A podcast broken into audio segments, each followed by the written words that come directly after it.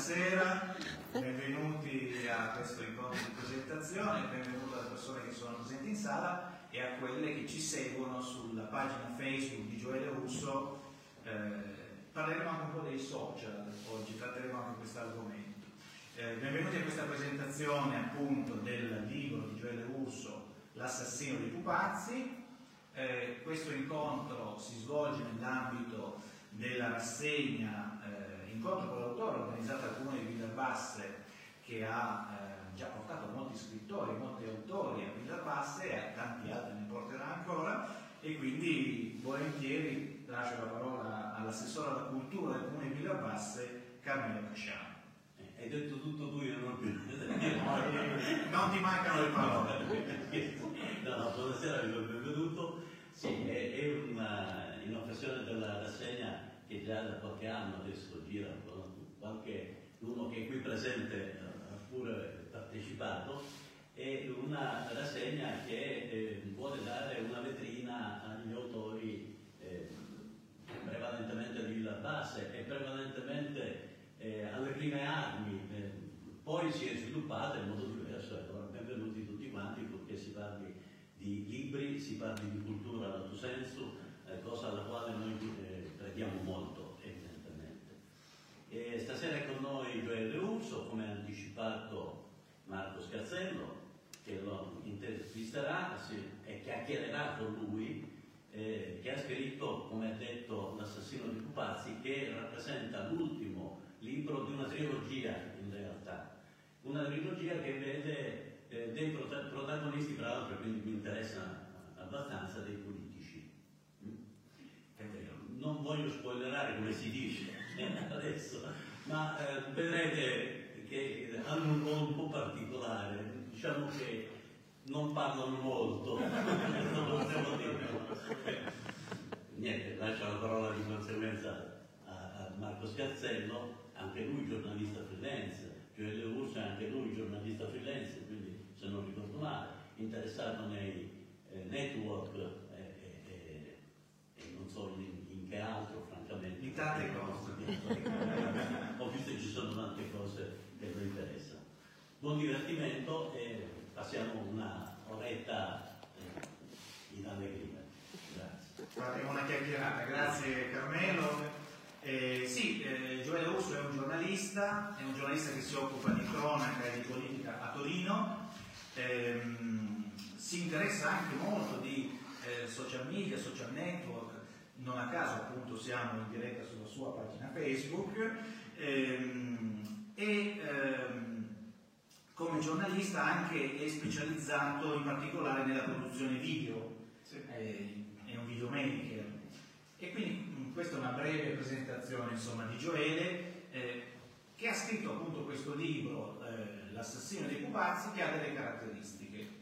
Allora, Gioele Russo è un giornalista, lavora a Torino, il libro è ambientato a Torino, Gioele si interessa di politica e il libro è ambientato nel mondo della politica torinese, è il terzo, come, detto, come è stato detto, di una serie che, eh, che vedete qua avanti, il primo è Le colpe del nero, poi Calma, calma e Karma, eh, e ha anche una copertina che, appunto, eh, che è tratta da una fotografia, una fotografia che ha scattato lo stesso Gioele, cioè in realtà parte da un falto. Allora, eh, mi interessa innanzitutto chiedere per iniziare questa chiacchierata quanto c'è eh, in questo romanzo della tua esperienza giornalistica, della tua professione di giornalista, eh, quanto portato di ciò che tu racconti, vedi, hai vissuto come giornalista, come cronista di politica anche a Torino, quanto c'è dentro questo romanzo. Ma allora, cominciamo da questo, poi magari parliamo anche della copertina, visto che eh, stavi accennando. Ma io ti rispondo, più che concentrandomi su questo, su questo libro, che è l'ultimo della trilogia, concentrandomi su tutta la trilogia.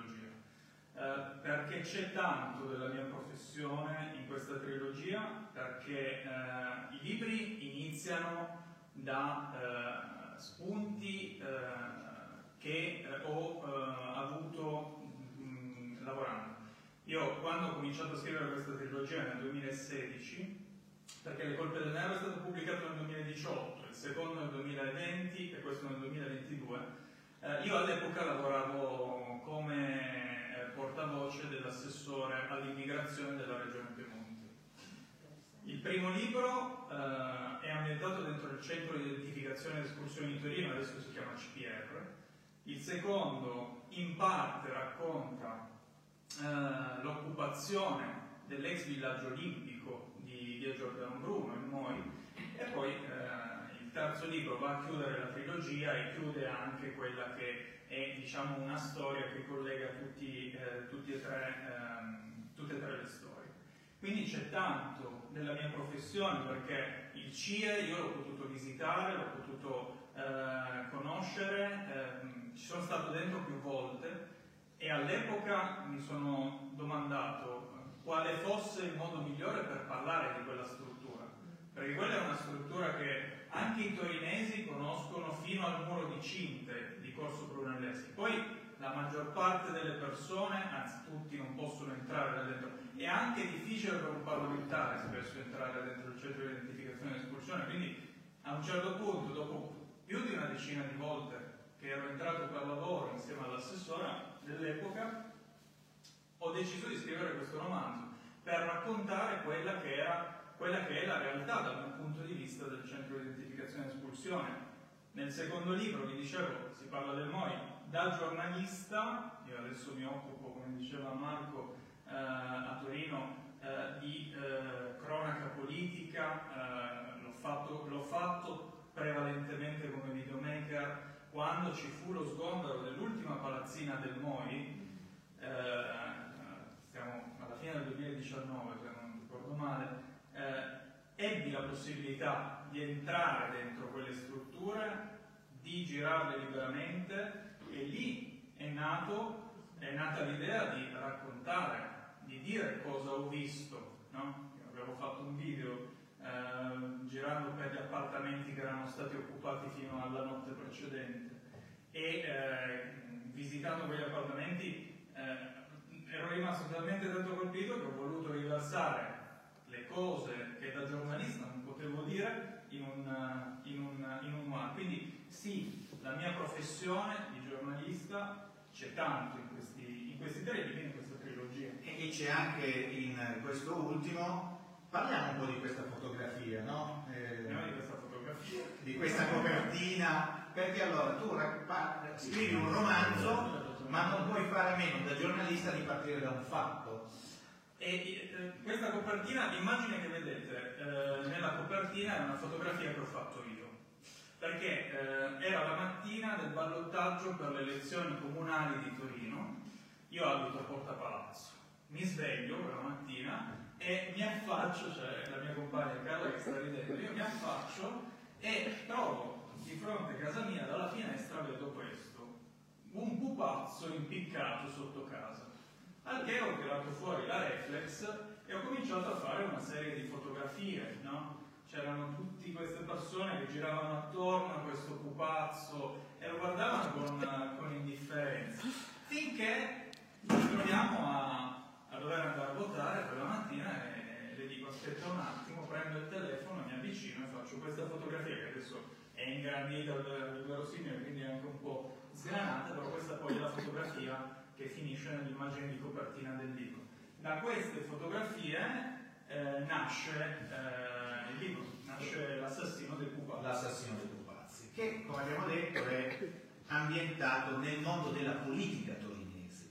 E, il rapporto tra i giornalisti e i politici, direi, da un punto di vista personale, è un rapporto complicato, no? un rapporto in qualche modo, poi dimmi se, se sei d'accordo o meno, un rapporto un po' di odio-amore, nel senso che comunque devono convivere, eh, i giornalisti hanno bisogno dei politici per avere le notizie, o comunque la politica eh, è fonte di fatti che interessano il pubblico e quindi eh, suscita l'attenzione dei giornalisti i politici hanno bisogno dei, dei, dei, giornalisti per raccontare le loro gesta. Oggi un po' meno perché con eh, diciamo, eh, il venir meno della mediazione giornalistica possono rivolgersi maggiormente direttamente al pubblico attraverso appunto i social network.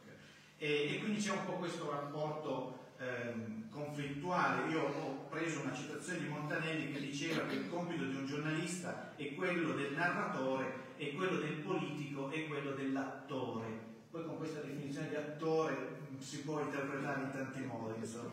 Eh, a un certo punto del libro eh, un giornalista, perché eh, tra i, il protagonista principale è il commissario Montelupo ovviamente, ma ci sono altri personaggi, tra, cui, tra i quali anche un giornalista, che dice eh, un politico non è poi così tanto differente da un prete, anche la politica ha i propri fedeli, ha i propri riti, ha i propri dogmi e anche la politica punisce i traditori. Allora mi interessa capire... mi interessa capire qual è il tuo giudizio sulla politica e sulla politica torinese che tu ben conosci. Anche bella domanda. Ecco, posso, posso aggiungere qualcosa? Abbiamo detto l'esperienza del giornalista che è passato poi nei, nei racconti. Nei, perché noir?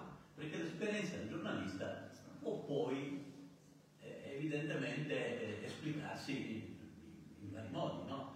Perché la scelta del noir? Ma allora, eh, quando io ho cominciato a scrivere la trilogia, eh, la storia del CIE in realtà, io mi sono trovato un bivio, poteva essere raccontata in un modo classico, uso una parola che, che per, far capire con un saggio, anche se, eh, oppure eh, potevo scriverlo appunto con, un, con, un, con narrativa. Perché ho scelto la narrativa? Ho scelto la narrativa perché è il veicolo che ti permette di arrivare a un numero maggiore di persone. Io sono contento che questi libri siano arrivati a dei lettori che spesso, che probabilmente non si interessano di politica e che quindi possono, eh, hanno potuto in questo modo conoscere delle cose che mi stavano a cuore. Perché il noir? Perché è un genere che io amo tantissimo e poi soprattutto perché è, è un genere che si presta perché attraverso il noir si possono raccontare anche degli aspetti della.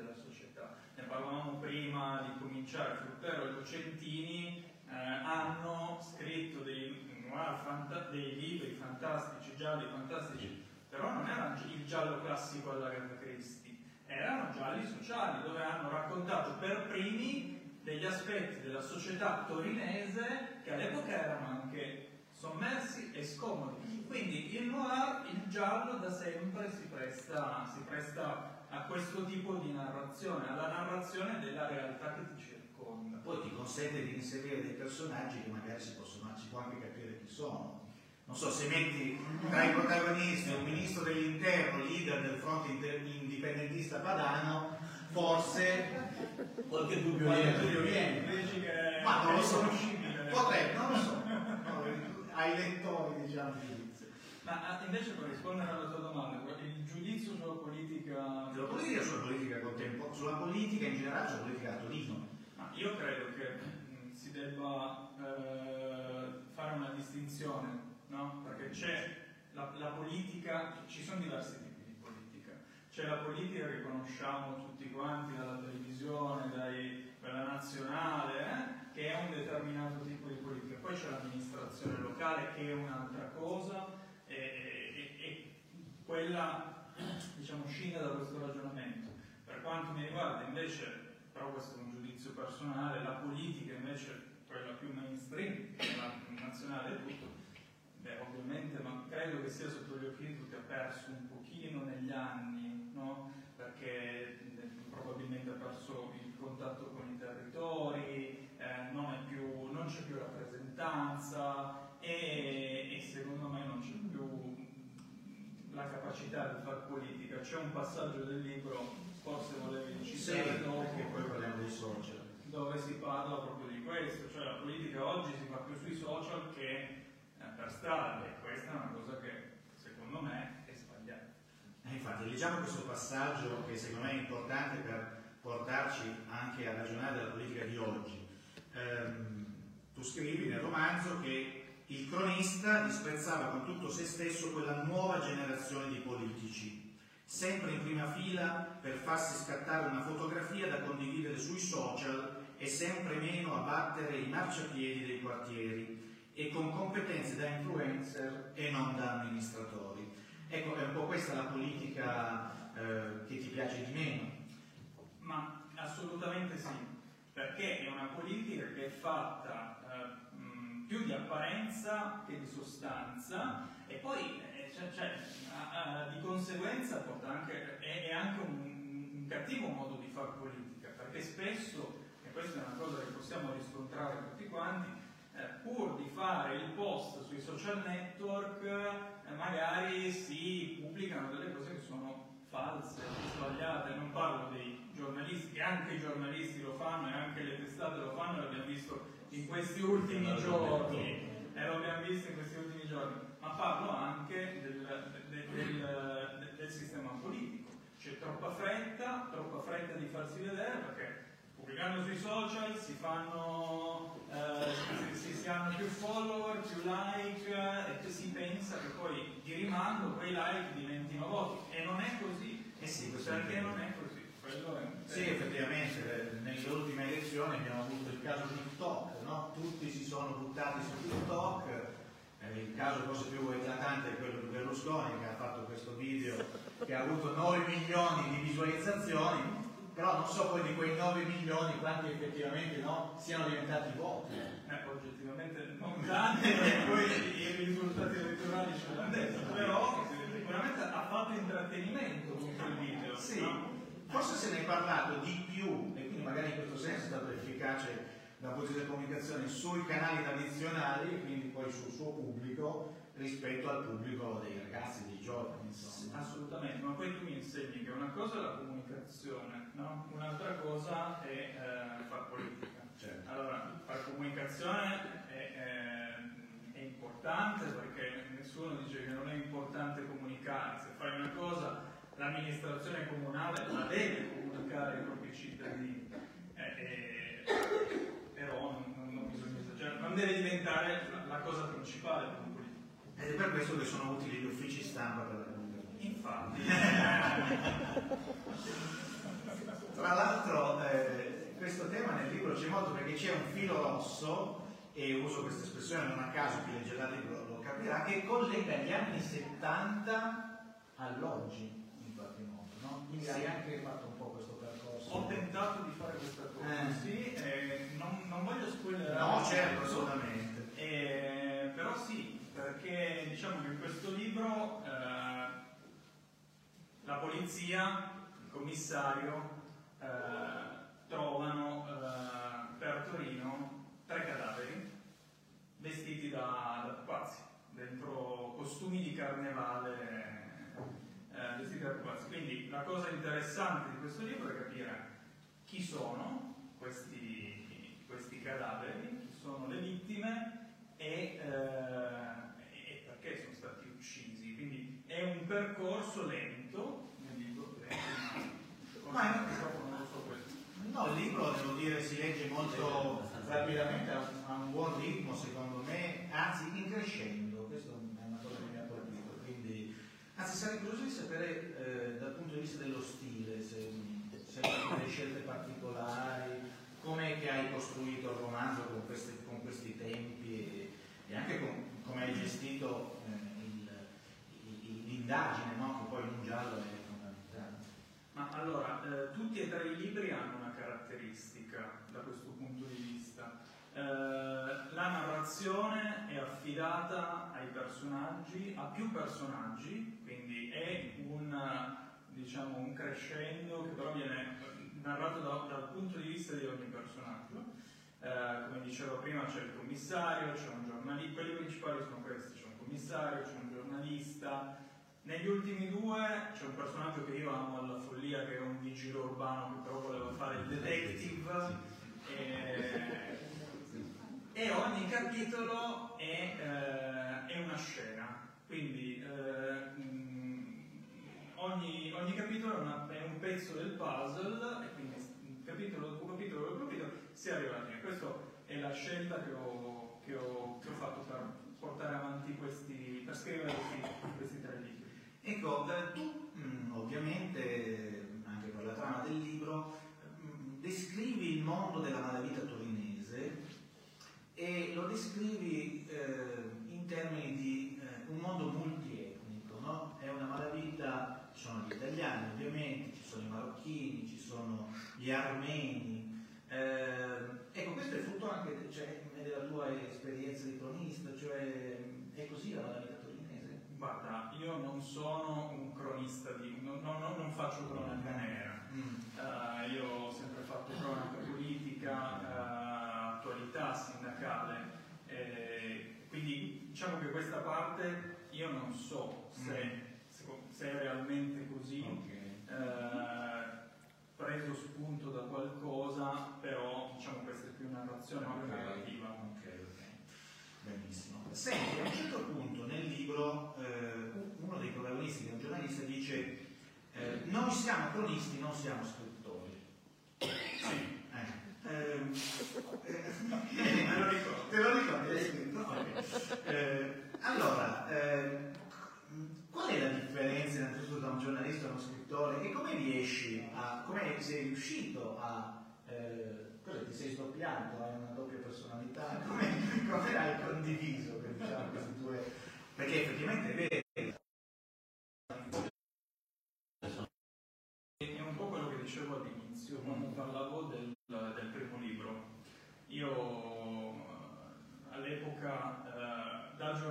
giornalista ho dovuto raccontare il centro di identificazione dell'espulsione, ma da giornalista non puoi dire tutto quello che vorresti, perché a me hanno insegnato che eh, quando si svolge la professione, quando si racconta un fatto, quando si, eh, si fa il giornalista, si, si, si deve tenere no?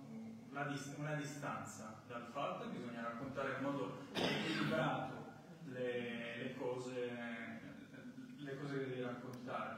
È per quello che ho fatto la scelta di eh, utilizzare la narrazione per raccontare alcune cose che, mi, che, che ho incrociato e che incrocio quotidianamente eh, nel mio lavoro. C'è una grossa differenza tra chi fa cronaca, o almeno dovrebbe esserci una grossa differenza tra chi fa cronaca e chi fa eh, Ecco, questo è interessante secondo me. Eh, qual, è lo, qual, è lo, stato del giornalismo oggi? Ah, io, io non posso dare la mia opinione, eh? però... Eh. È, una, è, una, cosa di cui dovremmo parlare all'interno della categoria. Però, visto che comunque si parla molto di giornalismo ormai ovunque sui social, diciamo la verità, eh, tanti si sentono giornalisti, però c'è anche una forte critica nei confronti dell'informazione e eh, il tema dell'informazione è, eh, come hai detto tu, la verità sostanziale dei fatti, no? quindi il giornalista è la persona che vede qualcosa e lo racconta così come, come l'ho visto. Ehm, qual è secondo te il punto oggi nella nostra discussione? Ma allora, la, la, la, professione è giustamente criticata perché eh, mh, si fa sempre meno giornalismo e si fa sempre più uh, web editor, no? siamo sempre cioè, ci sono sempre molto meno giornalisti e molto più creatori di contenuti. L'esempio più eclatante è quello degli ultimi giorni della bidella di Napoli. Eh, probabilmente eh, quella storia non è completamente falsa, ma sicuramente non è come è stata raccontata dal, eh, da lei. Ora, qual è l'errore? In quel caso, dal mio punto di vista, c'è un giornalista che incrocia una storia, la racconta, o omette delle questioni, o non vengono raccontati dei fatti a questo giornalista e non pone delle domande, ma scrive un articolo. E quello è il primo articolo che esce. Il grosso errore è quello che succede dopo, ovvero che la maggior parte, tutte le testate della maggior parte, erano usciti tutti con questa cosa, tutti sono andati dietro a questa notizia, ma nessuno ha fatto quello che il giornalista deve fare. Alzare la... Prima di tutto fa porsi una domanda, ma è possibile che una persona faccia tutti i giorni da Napoli a Milano e da Milano a Napoli? È possibile? In giornata. In giornata? Anche perché prima o poi deve dormire, poi deve ripartire quindi porsi il dubbio. poi alzare la cornetta, chiamare la scuola, cercare di, parlare con, con, la ragazza. Questo è lo stato del giornalismo. Cioè, ma non è, secondo me, neanche, non si può neanche dire eh, cattivi voi che l'avete fatto, perché siamo entrati in un circolo vizioso. Tutti quanti devono uscire con la notizia il più in fretta possibile. Questa velocità porta tutti a correre, correre, correre, correre e prima o poi eh, sulla goccia di banana scimboli. Più volte negli ultimi due anni sono stati pubblicati sui giornali, è stato pubblicato sui giornali online, perché, ma non perché l'online è, è il demonio, ma perché sono quelli che escono subito, le notizie di lutti di personaggi famosi che non erano morti. E quello è un altro, è, è un altro errore che è frutto di, di un sistema che è sbagliato. Probabilmente a partire dagli editori bisognerebbe ragionare no, su come riformare questo sistema. Cioè, non sarà il caso che, e così mi riallaccio anche a un ultimo lì ci sono, c'è la figura, come avete detto, di due giornalisti, ma questi due giornalisti sono sulla strada. E sono diversi. E sono diversi. Mentre invece certi, un certo tipo di giornalista oggi, più che riferire una notizia, costruisce la notizia. No? Ma allora, quando si costruisce la notizia... L'esempio fatto eh, è evidente. Secondo me la cosa che è inter... cioè, collegandosi ai due personaggi del libro, ci sono due giornalisti. C'è un giornalista che è presente in tutti e tre i libri, che è questo giovane cronista di una televisione privata torinese, che nasce perché nel primo libro mi serviva come espediente narrativo, per, proprio per quello che vi dicevo, che eh, dentro il CIE non c'entra nessuno, quindi bisognava in qualche modo farlo vedere, prendiamo un giornalista, facciamogli fare la cosa più classica, perché la cosa più classica che fanno i fotografi, i videomaker, eccetera, è quando sono in una situazione dove devono vedere dall'alto, citofonare un palazzo, eh, un campanello di un palazzo e chiedere mi fa, mi fa salire a casa sua, devo fare una cosa dal balcone e appunti la telecamera. Quindi mi serviva ed è un giornalista giovane che è abituato ai tempi eh, del web e poi in quest'altro libro c'è un secondo giornalista che è un giornalista della vecchia generazione che non è eh, avvezzo ai tempi del web, che è quello che fa i chilometri a piedi tutti i giorni, che batte il marciapiede, suona e marciapiede. E che probabilmente indaga fino a fondo per evitare la fregatura di E che indagano e che insieme indagano e arrivano, e insieme, mettendo insieme le due competenze si arriva. Ehm, naturalmente se ci sono domande eh, fate dei cenni e prendo note, abbiamo qui Gioele appunto per interrogarlo. allora, abbiamo parlato dei giornalisti, però eh, il, il, protagonista principale, l'eroe del, del romanzo è questo commissario Riccardo Montelupo, che è presente in tutti e tre i libri. Ehm, intanto, quando tu scrivi ringraziamenti, eh, dici che lo ringrazi no, per averti accompagnato in questo viaggio, un viaggio divertente e doloroso. Allora, eh, perché divertente e doloroso? Allora, perché divertente e doloroso? Perché eh, c'è un'altra storia in questa trilogia, ehm, che è la storia di questa... Il fil rouge che collega i tre libri è la storia di questa ragazza di colore che viene trovata eh, senza vita sulle sponde del Po Innsbruck. Eh, io in qualche modo ho voluto raccontare questa storia, per raccontare questa storia ho preso spunto da un fatto di cronaca che però non ho conosciuto dai giornali. Perché sempre all'epoca, quando è cominciata la trilogia, come vi dicevo, lavoravo per la regione Piemonte, per l'assessorato a immigrazione e per opportunità, perché poi all'epoca cioè, l'assessore aveva otto deleghe, c'era anche per opportunità. E eh, in eh, ufficio venne il marito di una donna che era stata trovata morta eh, sul ponte che collega la Gran Madre a Piazza Vittoria. Non so se qualcuno si ricorda di questo, di questo episodio. All'epoca si disse che era stato un incidente. Il marito venne da noi e ci disse no, non è stato un incidente. Hanno ucciso mia moglie. Però non c'erano, ovviamente non c'erano elementi per, per discutere. Però cioè, lui raccontava determinate cose. Io mi sono appassionato a questa storia, nel senso che io ancora oggi quest'uomo lo sento per messaggio, eccetera, stiamo parlando di cose attuali.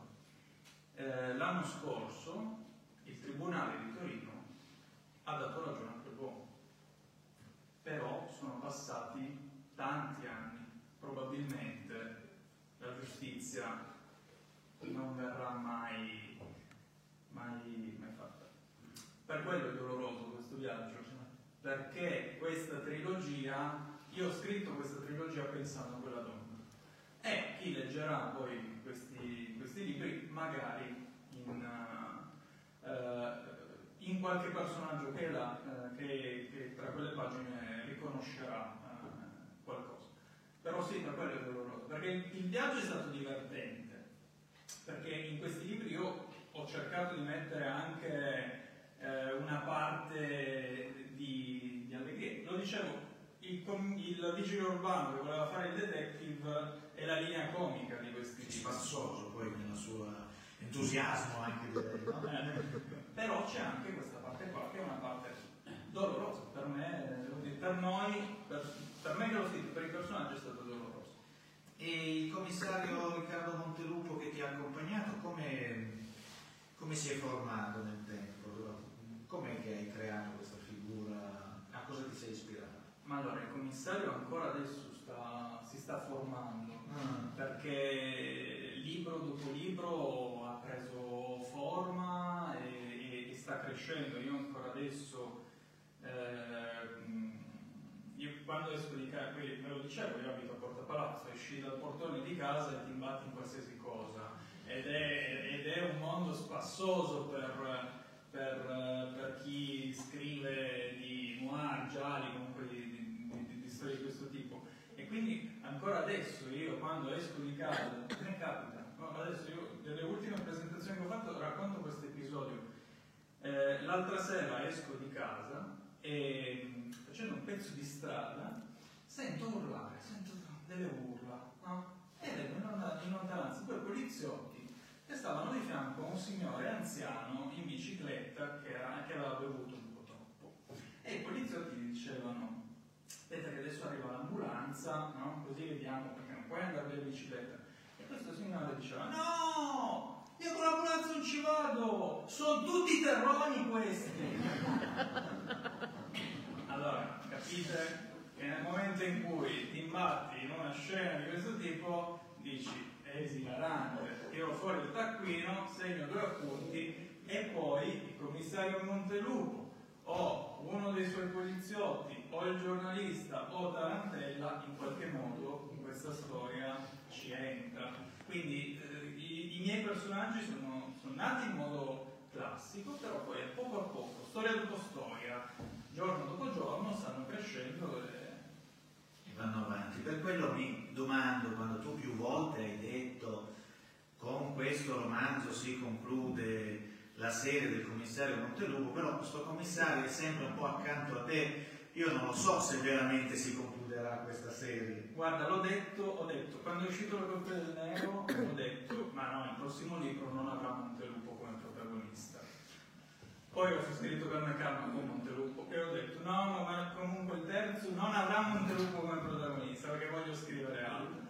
Poi ho scritto eh, e eh, quindi boh, non lo so, è molto probabile che il prossimo libro abbia Montelupo come protagonista. Sì, perché Montelupo in questo momento è tranquillo che ha risolto questo caso, ma insomma dal carattere che ha, dal modo che ha di, di, di agire, non è uno che poi dinanzi a un'ingiustizia sta fermo, insomma. Quindi... Assolutamente, perché mi sembra che si avesse tentato di mettersi c'è stato un momento in cui lui ha deciso ha, tentato di mettersi da parte ma non ce l'ha fatta non ce l'ha fatta tra l'altro nel, nel, libro è molto presente anche l'indagine della polizia scientifica no? ci sono delle ricerche perché e in questo mondo come lo hai approcciato?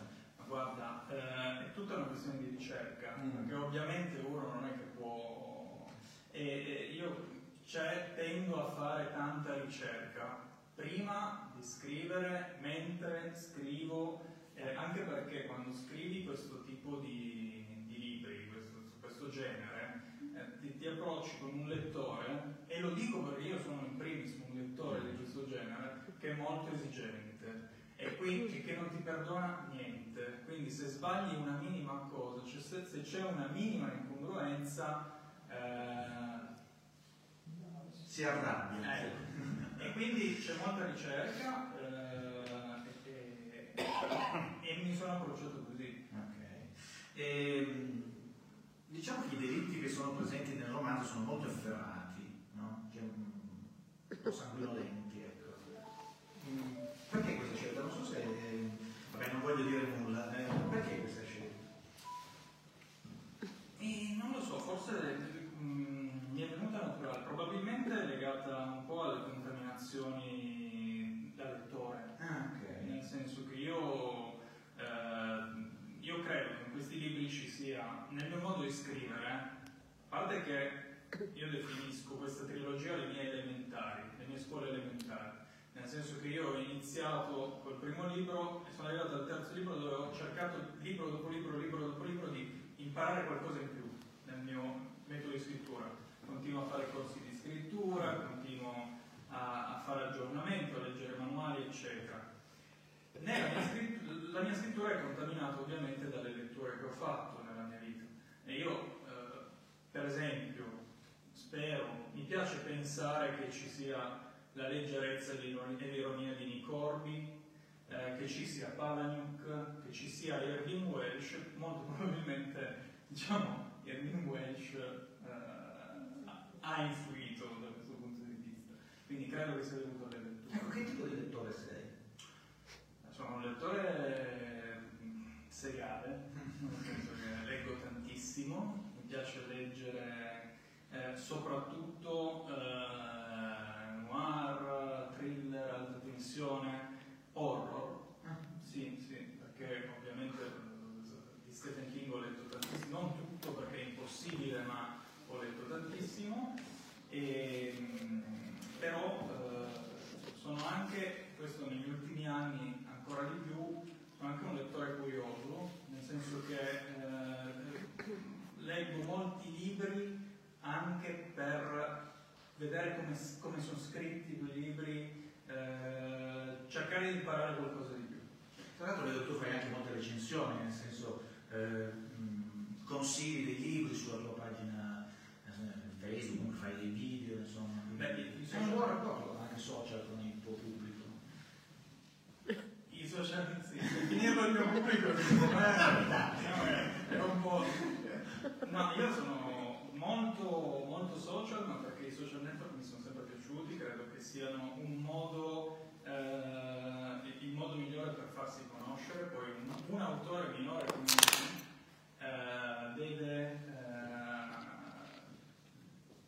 andare ad acchiappare dei giusto lettori e quindi eh, i, i, lettori come, come, li acchiappi? O facendo le presentazioni e, faccio, e cerco di farne il più possibile, ma anche utilizzando tanto i social network. E social network, nei social network appunto cerco di raccontare le, le mie passioni, quindi eh, le mie letture, ma anche eh, quello che vi dicevo prima, che io definisco, ho, ho creato un piccolo hashtag che, chiamo, che, è una sorta di rubrica video che si chiama Ed è subito crime, e, eh, ed è un modo, sono dei, dei video eh, nei quali racconto eh, delle, come una piccola cosa che ti capita, tipo l'anziano ubriaco che dice nell'ambulanza sono tutti terroni, possa diventare crime. Quindi come il crime, le cose che ci stanno attorno possano eh, diciamo, diventare, possono essere uno spunto per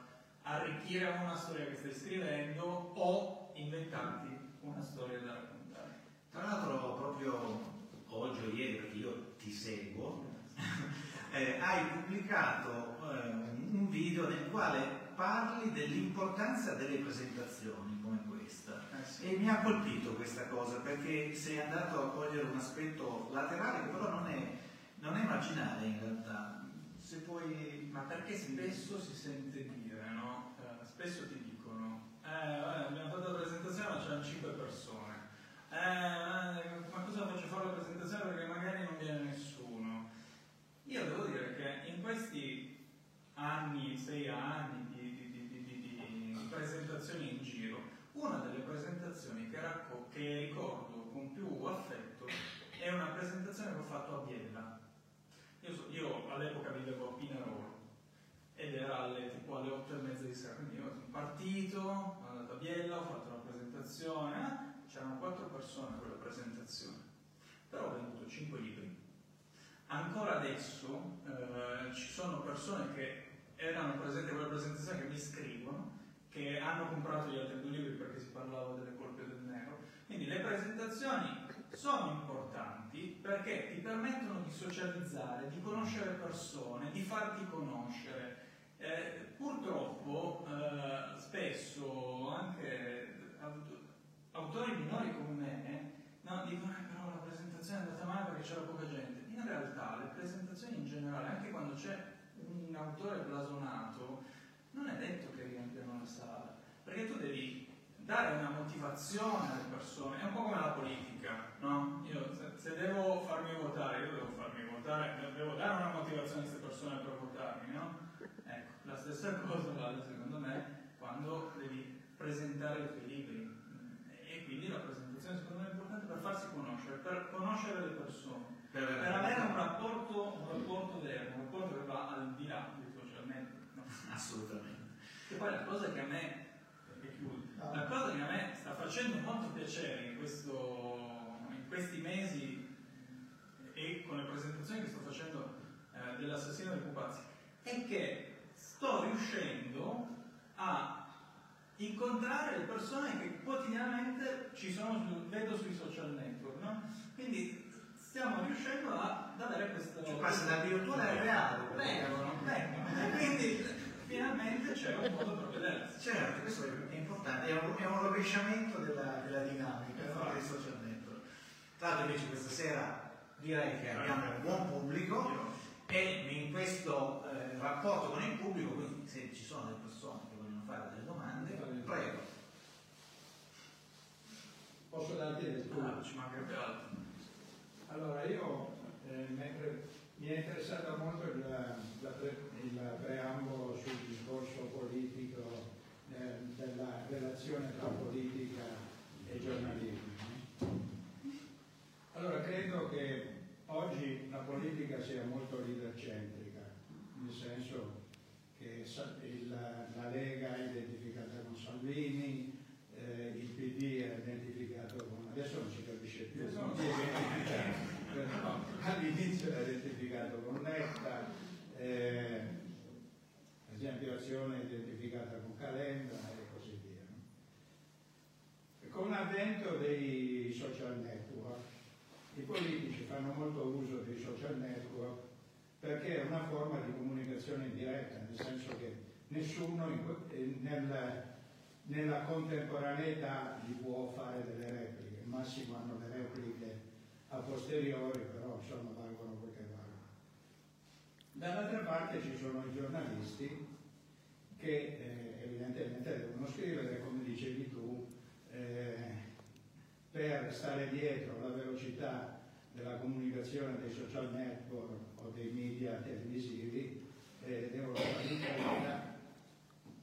e molte volte non hanno nemmeno tempo di approfondire perché poi se uno compra i giornali lo compra per avere un approfondimento e delle considerazioni che, eh, vista, vista l'impersonalità dei social network e la velocità dei media televisivi, eh, non, non, riesce a trovare.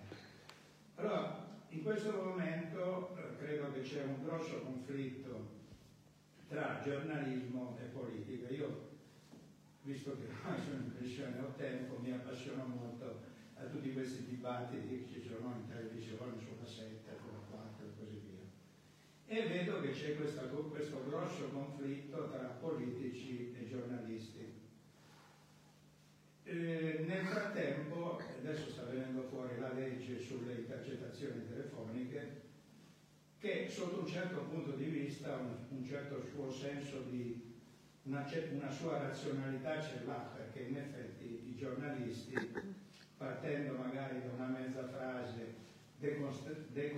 eh, decontestualizzata eh, dall'intercettazione, ci creano poi dei castelli e sappiamo che ci sono tante vittime eh, innocenti di, queste, di questa ricerca del colpevole. Allora io volevo, fatte queste considerazioni, una tua eh, impressione su queste riflessioni, in base alla tua esperienza, visto che sei un politico, un giornalista. Siamo molto qui, eh? eh? Ah, vabbè, ma come la pensa lui, brevemente, no? Ma eh, Anche sulle intercettazioni. sulle intercettazioni io credo che eh, la verità stia in mezzo, eh, che siano uno strumento validissimo per eh, chi indaga, quindi perché senza le intercettazioni a molti risultati non si sarebbe arrivati. Poi è vero quello che stava dicendo, ovvero che spesso vengono utilizzate male, eh, però lì il problema è anche chi le fa uscire queste intercettazioni. Quindi come arrivano? Eh. Poi eh, c'è anche un'altra questione che, è- è- è- secondo me è una cosa che è, magari è poco romantica da dire, però il giornalismo è un'industria, quindi i giornali devono vendere e quindi vendono per vendere cosa fanno? Da- danno quello che le persone vogliono. Quindi anche mh, la questione Juve, no? che è la notizia di ieri sera. Non girare il coltello al martello. No, non giro, non giro il coltello nella piaga, però è, è evidente che per vendere i giornali devi, devi sa, cioè, c'è questo meccanismo che è sbagliato, si sa che c'è una parte intera del paese che, quella, quella co- che vuole sentirsi dire una cosa, allora gli dici per quindi è sbagliato. Dall'altro punto di vista il rapporto tra giornalismo e politica, eh, io, io faccio, io faccio sempre una battuta, adesso siamo pure in diretta su Facebook, quindi Non posso trarre. però la faccio, la- la faccio spesso anche parlando con i colleghi. Eh, io dico sempre, il giorno dopo all'elezione del nuovo sindaco, per esempio il sindaco di Torino, se io gli davo del, tu il giorno prima, dal giorno dopo gli do del lei. E la stessa cosa faccio con l'assessore, faccio con il consigliere comunale, eccetera, perché ti permette di mantenere una distanza. Io credo che eh, quello sia fondamentale quando fai il mestiere del giornalista eh, in ambito politico. Devi tenere una certa distanza, perché poi se no diventa facile. Ah, guarda, ho fatto questa cosa, ti passo, e poi c'è la pretesa che io te la pubblichi. No, perché rimane poi anche un'altra questione, cioè che io devo selezionare le notizie, anche non è che devo fare marchette, capisci? Quindi c'è anche quella questione. Poi c'è un'altra parte di giornalismo, che è quello televisivo, che però lì ha un nome, si chiama infotainment, è sempre stata informazione e intrattenimento, quello è un circo mediatico ed è un'altra cosa, no? Allora, è un altro tipo di giornalismo, è un, è un giornalismo che è di parte, schierato, un po' come quello che, si- una, che una volta era quasi esclusivamente eh, una caratteristica di quel tipo di giornalismo del giornalismo sportivo, no? C'era il giornalista tifoso. Eh, adesso sta diventando anche eh, una caratteristica del giornalismo politico. Allora c'è il giornalista d'area, non si capisce perché parlano tutti uno sopra infatti, C'è la rissa. ma poi non sì, c'è, c'è, cerchi la rissa, una rissa però la rissa perché Secondo me è anche voluta perché se tu non riesci a far esprimere le sue idee come dovrebbe a chi è tua controparte, segni un punto. Ma poi si, cioè, chi fa l'occhiolino all'altro, sai cosa vuoi dire. Io ho lavorato, ho lavorato in televisione, mh, diciamo, con il debito, no? però io lavoravo in una piccola, dieci anni fa, 2008, lavoravo in una piccola televisione di Torino che si, chiamava, che si chiama Videogruppo. Ah, sì, sì, E all'epoca io mi occupavo di fare, eh, facevo l'autore ai programmi, a un programma, a due programmi. Un programma che era un settimanale, eh, durava due ore e mezza, andava in onda il martedì ed era un settimanale politico, e poi c'era un quotidiano. E io dovevo fare, vabbè, selezionavano interviste, una delle cose che dovevo fare era accoppiare gli ospiti, no? E quindi io a un certo punto della settimana, solitamente il mercoledì, mi mettevo lì, allora si parla di questo. quali sono i politici che mi possono parlare di questa cosa? Tizio, Caio, Sembra, ok, Tizio e Caio una cosa, ma, ma mettiamo insieme Tizio e Sembra che sicuramente se le danno. Eh? E quindi facevi così la puntata, perché? Perché le persone più... E, e andavi in onda e ricevev, noi ricevevamo dalle 50 alle 70 telefonate di telespettatori durante la diretta. Quindi, perché poi li facevamo intervenire. Quindi, quello però è intrattenimento. Mm, io non credo che... Eh, io non credo che da un tipo di giornalismo come quello si debba pretendere l'informazione, da un tipo di giornalismo come quello si, si, si pretende l'intrattenimento. Bisogna approcciarsi a quel tipo di contenuto sapendo che può essere anche finzione in certi momenti. il problema è che non tutti si approcciano in questo modo. C'è un po' di formazione anche per il pubblico. Eh, Giuseppe Io volevo sapere questo. La lettrice se consiglia di leggere questi libri partendo dal primo e poi leggere il secondo e il terzo, oppure se indipendentemente uno può fare una scelta, non so, scegliere il titolo che preferisce così a naso, perché ogni racconto ha una sua storia a sé, quindi non necessariamente, pur essendo una trilogia, occorre leggerla dalla prima alla terza. Ok. E Eh, poi, seconda domanda, se ha detto che scrive che i personaggi si esprimono direttamente, quindi sono scritte in prima persona. Allora, il libro è scr- i libri sono scritti in terza persona. Ah, ok. Ok, Eh, quindi sono scritti in terza persona. Eh, invece per quanto riguarda l'ordine di lettura, qui piccola nota per l'editore che magari sta riascoltando, no, possono essere letti singolarmente eh, nell'ordine che si vuole, perché comunque c'è una storia, eh, ogni libro ha una propria storia. È evidente che eh, la lettura ideale sarebbe partire dal primo e arrivare al terzo. Questo Per è- far contento l'editore. anche il primo editore, sono diversi. Laura? Eh, volevo sapere che cosa c'è di autobiografico in questi romanzi. Uh, vabbè, tutta la parte che, che abbiamo detto all'inizio dal punto di vista professionale le cose che, le cose che ho voluto raccontare dal punto di vista dei temi. Sì. E invece nei personaggi credo che non ci sia un personaggio nel quale mi riconosco di più. In ogni personaggio però c'è qualcosa di me. Forse il personaggio e anche dalla mia parte. Forse il personaggio che a poco a poco sta cominciando a somigliarmi un po' di più, ma perché mi permetto di buttargli dentro proprio anche delle cose, anche delle bizzerie, è il vigile urbano. È interessante. Sì, sì, perché è quello che fa divertire di più. In effetti è anche un personaggio che ha come dire, voglia di, di- di fare, no? di, di Ah, sì, lui ha cambiare. voglia di fare, ha voglia di... Si butta anche in situazioni. telefona al commissario, gli dice ah, quello, quello giustamente il commissario non risponde al telefono, dice no, sembra lui, ognuno di noi lo fa con qualcuno che vede sul monitor e guarda, rispondo, eh, eh, fa così, e vedi lui qua. E con i colleghi Un non è che abbiamo un pasticcione. rapporto bellissimo, eh, con i colleghi. Dovrei invitarlo al corso dei vigili urbani. Non so, in qualche modo richiede il nostro nome vigile. eh. Lui non l'ha fatto. Con cui, con cui io ho già avuto di vita. Allora, su questo vigile vi racconto questa cosa, in realtà è un personaggio che nasce al barro.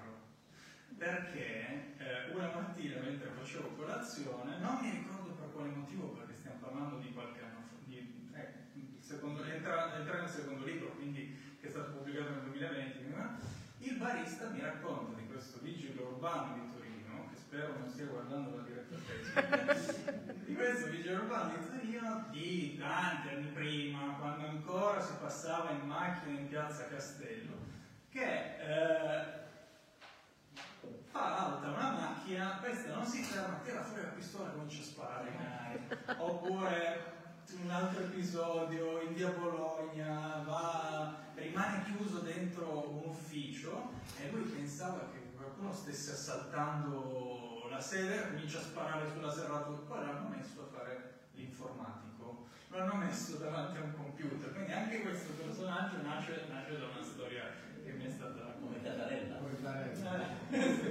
Catarella. Ancora una domanda, per essere invogliati a comprare poi tutti e tre i libri, quale consiglia? Di- di- dei tre, io, io personalmente, certo. ma io personalmente consiglio l'ultimo, perché, perché è l'ultimo. No, perché in realtà, come dicevo prima, ho fatto anche un ho, ho cercato anche di fare un percorso, secondo me l'ultimo è, è- quello.